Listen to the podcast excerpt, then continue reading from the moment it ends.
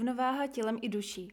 To je návod na vyrovnaný pracovní i osobní život a zároveň i název našeho blogu, kde najdete více informací o nás a tématech psychické i fyzické pohody. Dobrý den, já vás vítám u druhého dílu Connectio Castu, za jehož vznikem stojí tým společnosti Connectio a Autentica. Mé jméno je Lucie a dnes zde opět vítám našeho hosta, kterým je Irena Swiecicki, lektorka, konzultantka a koučka. Dobrý den, Irenko. Zdravím všechny. My jsme v minulém díle naťukli téma emoční inteligence a dnes bychom ho trochu více rozvinuli. Koncept emoční inteligence není úplně starou záležitostí, vzdálené kořeny tohoto konstruktu sahají do roku devatenáct set dvacet, ale první formální model vytvořili pánové Salovey a Mayer až v roce devatenáct set devadesát. Irenko, můžeš nám vysvětlit, v čem konstrukt emoční inteligence spočívá, o čem to celé vlastně je? Emoční inteligence, tak jak ji definovali Salovey i Mayera, potom následně spopularizoval Daniel Goleman. Tomu vyšla i v Čechách vyšla řada knih, taková nejpopulárnější a největší bestseller je asi Emoční inteligence, práce s emoční inteligencí, pak vyšla i Sociální inteligence, práce se sociální inteligencí a tak dále. Tak v čem spočívá je, že zahrnuje v podstatě pět základních faktorů. Tím prvním faktorem je sebeuvědomění neboli schopnost se reflektovat. Řada z nás má tuto schopnost velmi vysokou, vnímá, co se v nás uvnitř odehrává a že než něco uděláme, takže je tam vždycky zatím nějaký emoční a myšlenkový proces. Někteří však tuto schopnost reflexe příliš velkou nemají a vlastně mají pocit, že tak, jak ta realita přichází, takže oni jsou nuceni v tu chvíli reagovat a tak nějak reagují, aniž by tomu nějaký proces předcházel. Ten proces tam však vždycky je, ať už daný třeba zvykem a tím pádem je velmi rychlý, nebo daný i nějakým vyhodnocováním té situace v danou chvíli. Další faktor je sebeovládání. To znamená, na základě toho, že si jsem vědomá, co ve mně probíhá, tak s tím začnu nějak pracovat.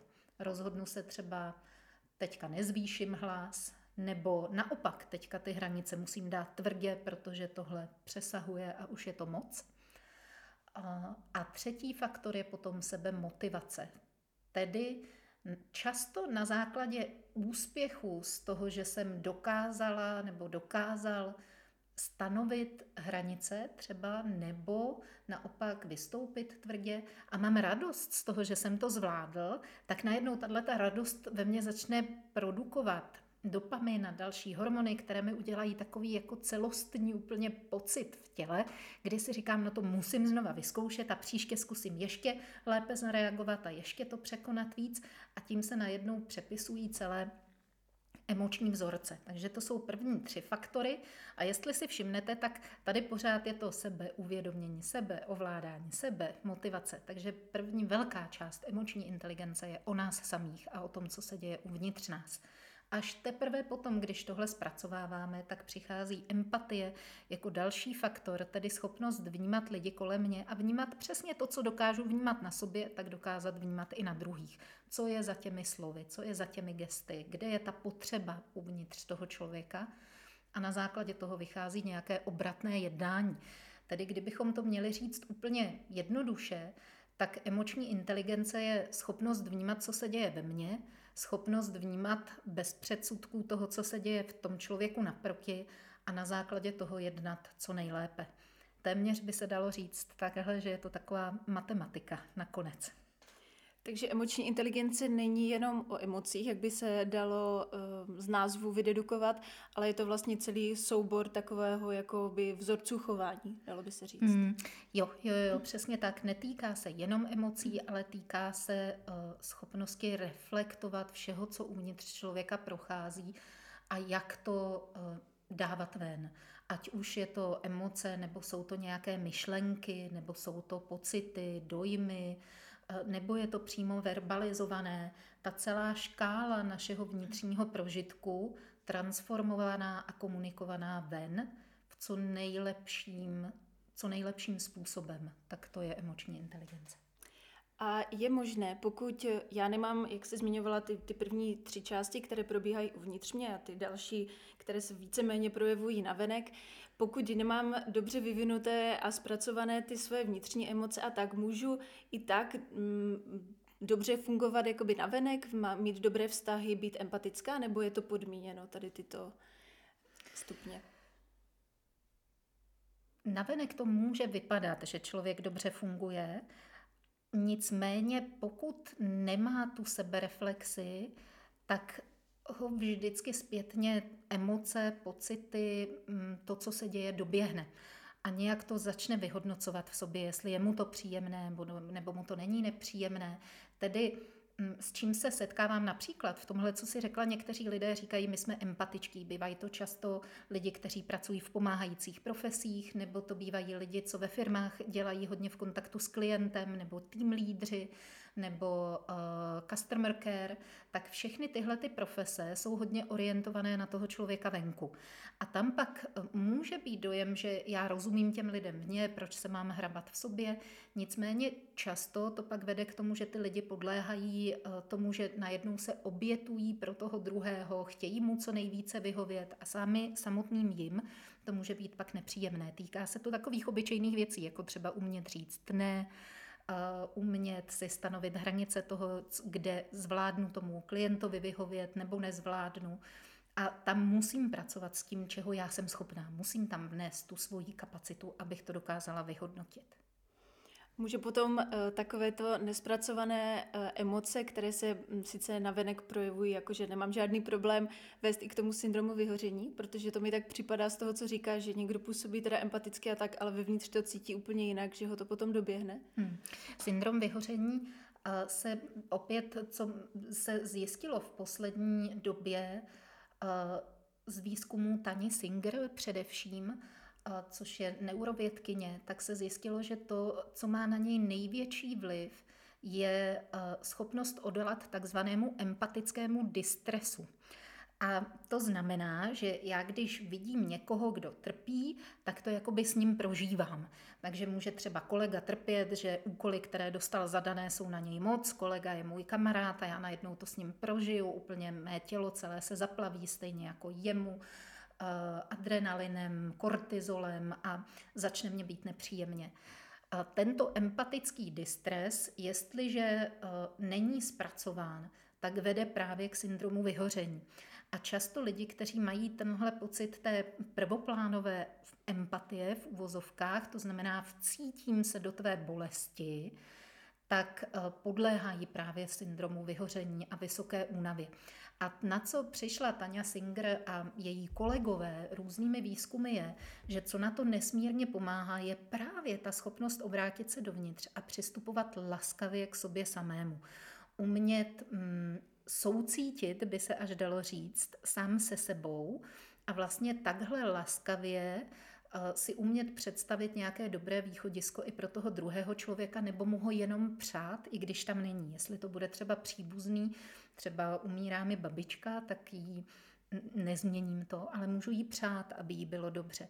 A jenom ta změna z toho, že zažívám tu hrůzu, co ona zažívá, a místo toho jdu přát, aby byla klidná, aby byla vyrovnaná, tak tahle změna nám vytváří mm, takové pocity, že potom, když je neurovědci a Tania Singer zkoumali, tak zjistili, že odpovídají pocitu mateřské lásky, pocitu sounáležitosti s ostatními a jsou to pocity, které jsou velmi příjemné.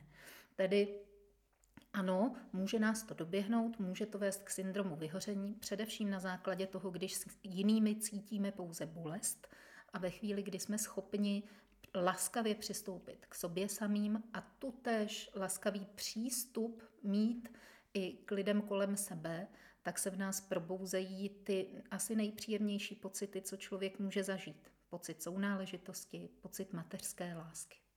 To zní moc hezky. A dá se emoční inteligenci naučit, nebo se s ní rodíme, nebo s nějakými předpoklady, a je nám, které jsou nám dány a už s tím nic neuděláme, nebo můžeme na sobě pracovat? Neuroplasticita nám dala jasně najevo, že emoční inteligence se trénovat dá. Samozřejmě to nevznikne z minuty na minutu, tak jako se rychle naučíme třeba násobilku. Člověku zopakujete padesát krát tři krát tři je devět a malé dítě vám okamžitě následně odpoví, že tři krát tři je devět. Můžeme si padesátkrát opakovat, že někdo, kdo mě rozčiluje, takže je super, prima, úžasný a přesto jen co ho uvidím, tak ve mně nevyvstane, že je super, prima, úžasný, naopak budu úplně mít pocit, že bych ho přizabila v tu danou chvíli. Tedy emoční inteligence se trénuje déle a ten rozdíl je, že tam musí vzniknout takzvaná korekční zkušenost. Tedy člověk musí zažít ten moment, kdy tu situaci nějak lépe zvládne. Na základě toho, že ji lépe zvládne, tak z toho má radost. Ta radost udělá ten celý pocit v těle, kdy si říkám, to chci znova, a to jsme u té sebemotivace, o které jsme mluvili minule. A tím vlastně se startuje to, že chci přepisovat nějaký vzorec, který mám, typu, já nevím, že třeba se bojím přijít za šéfem a říct mu, že hm, chci cokoliv, nevím, pracovat s týmem jinak, změnit cíle, anebo i, že třeba se bojím doma někomu dát náročnou zpětnou vazbu.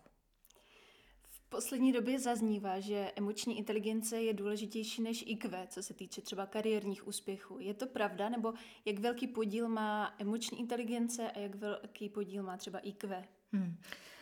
Přesně tady tohle jsem ani netušila, že zmíníš dopad na úspěch, ale přesně dopad na úspěch zkoumali Jack Zenger a Joseph Folkman, kteří následně v Harvard Business Review publikovali studii na tři sta tisíci lídrech, manažerech a zaměstnancích a hledali, co vedlo k jejich největší úspěšnosti.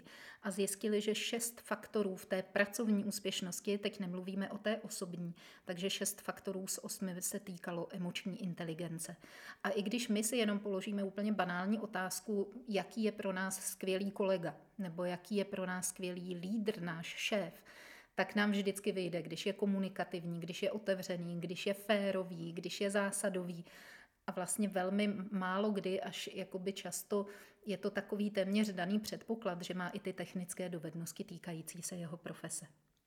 A jak je to tedy na úrovni osobních vztahů, ta hmm. emoční inteligence versus hmm. I Q?